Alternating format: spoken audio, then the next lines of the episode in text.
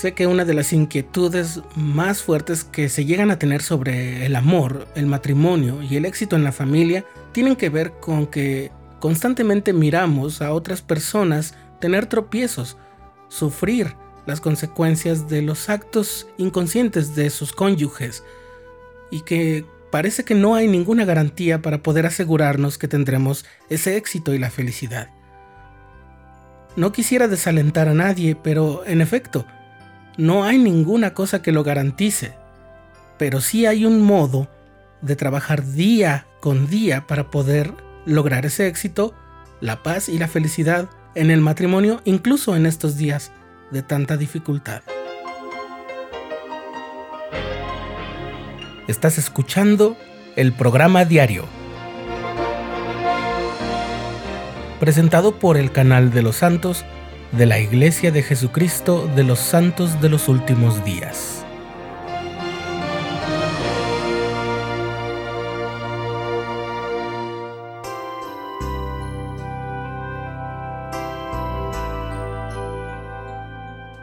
En la sección 88 de Doctrina y Convenios, en el versículo 40, encontramos lo siguiente. La inteligencia se allega a la inteligencia. La sabiduría recibe a la sabiduría.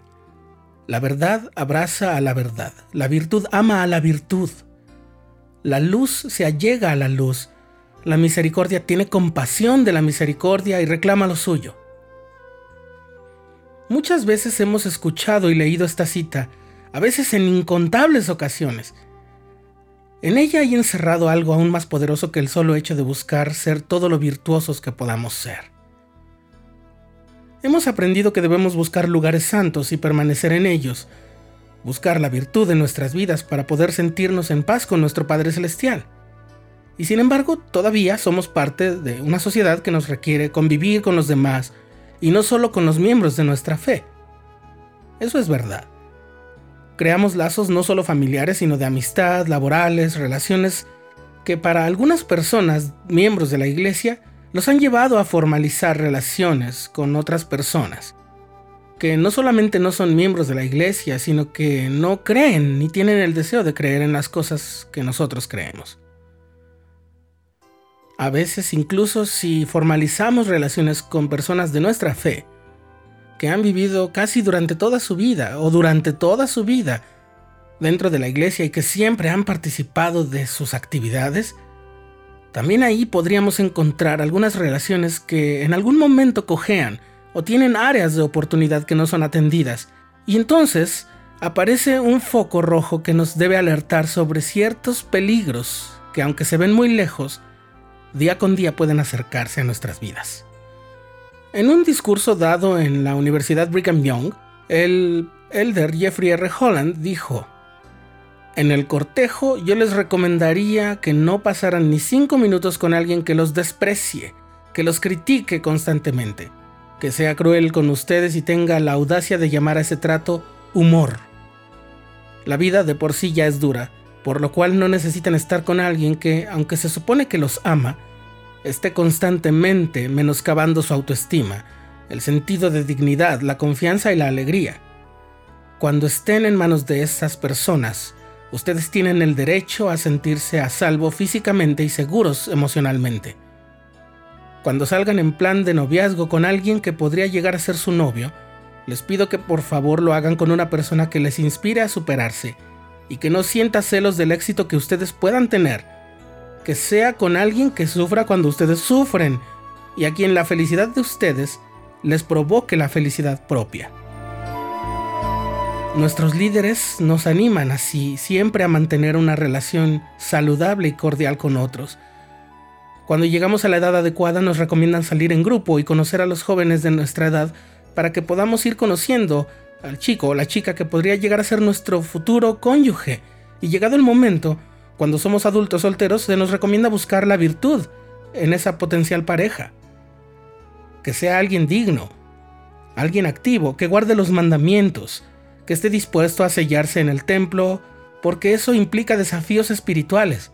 Y también se nos dice que antes de buscar a la persona indicada, debemos ser la persona indicada. Permíteme insistir, No existe la perfección en ninguno de nosotros.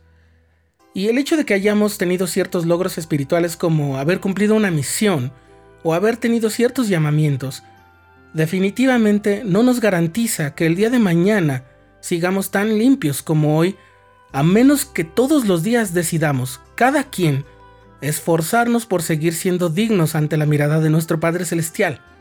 Es un esfuerzo del que no podemos descansar.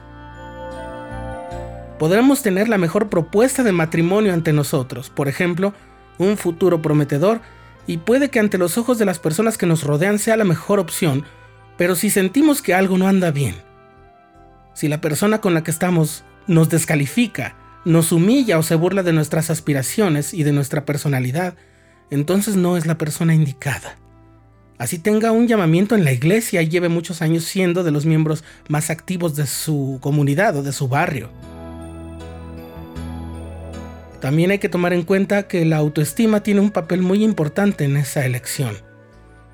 Lamentablemente, si sentimos que alguien que nos maltrata es la persona que merecemos simplemente porque no nos sentimos lo suficientemente valiosos o atractivos o inteligentes, o dignos, y entonces caemos en el error de escuchar los susurros de algo que no es el Espíritu Santo.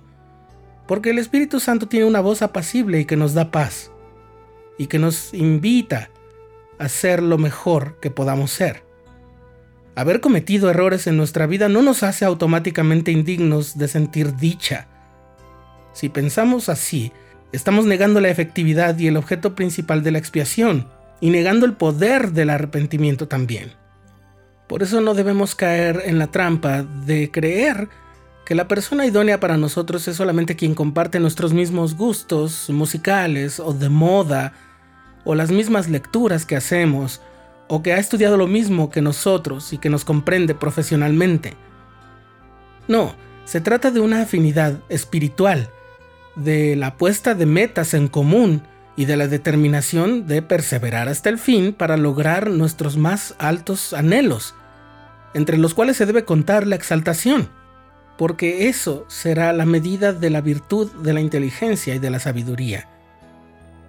Ahí es donde están las mayores probabilidades de éxito, sin importar lo distintas que puedan ser nuestras personalidades o nuestros gustos, que en realidad son un aspecto más bien exterior. Ahora déjame insistir nuevamente. Si alguno se encuentra sufriendo, si sienten que pasan más tiempo tristes en lugar de sentir gozo en una relación sentimental, si las cosas que su pareja o la familia de su pareja les hacen son algo que debe mantenerse en secreto para guardar una apariencia, eso no tiene nada de virtuoso. Las cosas buenas nunca requerirán esconderse de los ojos de nadie y siempre deberán llevarnos a un estado de mayor felicidad o de realización.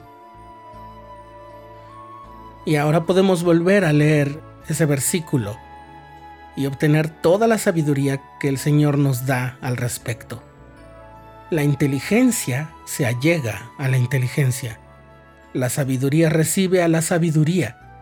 La verdad abraza la verdad.